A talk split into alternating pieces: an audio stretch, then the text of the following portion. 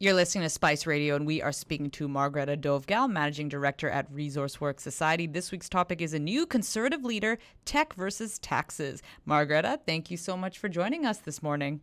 Absolutely fantastic to be here. Thanks for having me on. So, of course, lots of excitement in federal politics. We have a new leader, Pierre Poilievre, and he has won the Conservative Party of Canada's leadership race with a resounding 68% of the vote. How did his team management manage it, and what are they promising Canadians? For starters, there's absolutely such a thing as the right time and the right place. And two successive conservative leaders have failed since the government. Three, if you count Harper in his uh, last election against Trudeau, the one where he swept in with probably the largest liberal majority in uh, recent memory. But obviously, the time for a punchy, effective leader has come. The conservative political movement has been pretty hungry for it. And it was a bit of a catfight uh, to get to this point, uh, with one contender being uh, punted from the race uh, over allegations of fundraising improprieties. But it's clear to me that Poilievre has been preparing for this his whole life.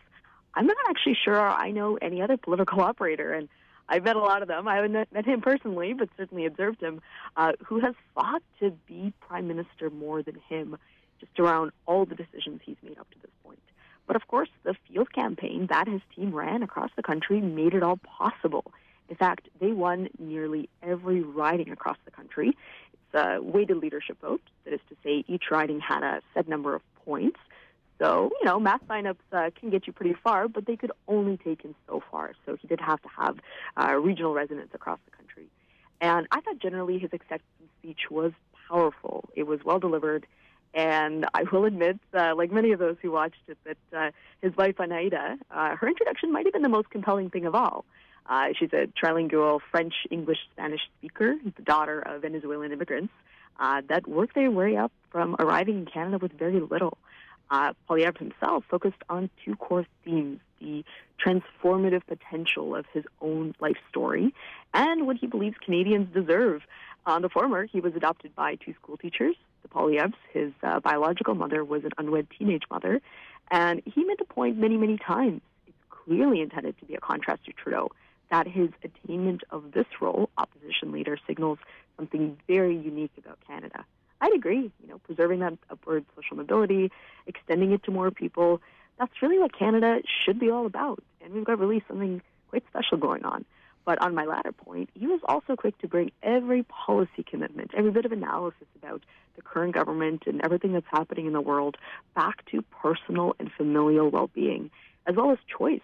Uh, when talking about climate change, he emphasized the potential of our natural resource industries, not just abstract targets that uh, sometimes fail to land for normal people. Uh, but that certainly gave me some clues as how to he will like how he will likely be managing his role as opposition leader. So I'm looking forward to seeing how things unpan. Uh, there's, there's going to be a lot of debate about uh, what he said, and uh, as he takes on more media availabilities, depending on which ones he chooses to take, we'll, we'll, we'll hopefully learn more. Exactly. Now, you've been watching how different political parties approach energy and climate issues for a few years. What are you expecting?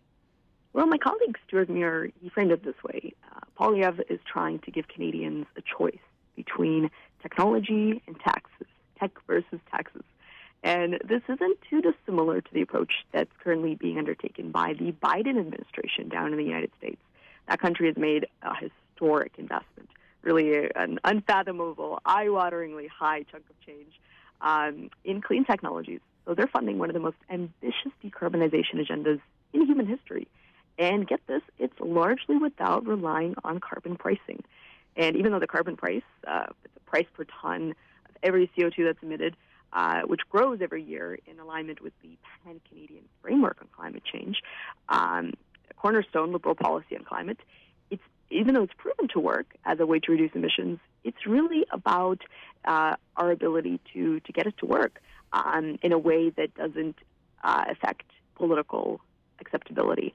So, at a time when Canadians continue to be walloped by high gas prices, uh, scaling towards 40 cents a liter, which is expected by 2030, of additional disincentive tax might not resonate as much as the, the whole narrative of don't worry, we'll fix climate change by investing public cash and enabling private dollars.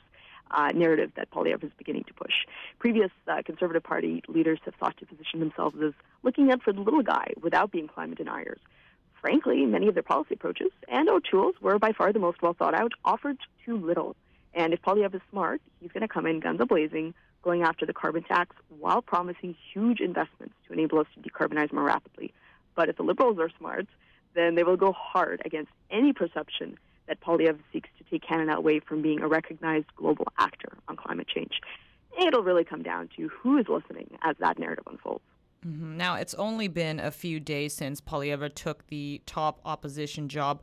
What has been the reaction outside of his party, and what might that mean for his approach to energy and technology matters? Yeah, speaking of who is listening exactly, um, there's been efforts to brand him as Canada's version of Trump, and they're beginning in earnest. The populism is a it's a pretty dirty word, but it really means someone who knows what people want and is not afraid to say it. And I think it's it's good in this case to maybe dig into Trump's rise in the U.S. Uh, just as an illustrative example.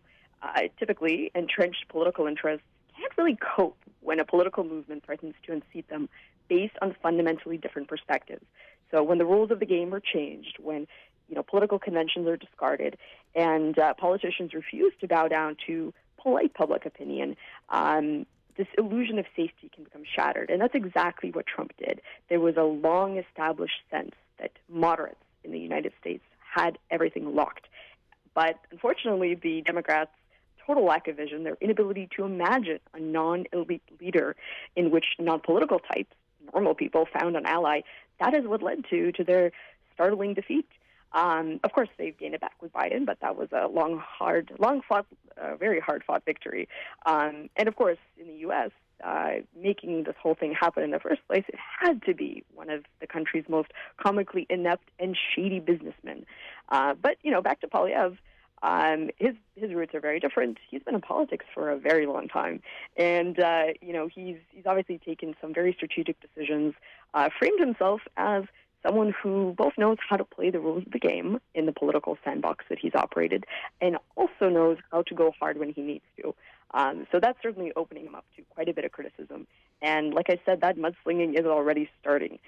I think personally there are enough contrasts between the liberal approach and what Poilievre is signaling for the Conservative Party that if Trudeau's political operators are smart, if they're effective, if they have enough uh, money raised uh, coming into the next campaign, they should be able to draw contrast uh, without descending into baseless attacks. But frankly, it only gets harder to campaign on nuance, to push back against your opponents sedately and fairly when your incumbency has lost you this great aura of change, the thing that the Liberals came in on uh, in 2015 and which they took into the, the next election and the one after just a little bit more.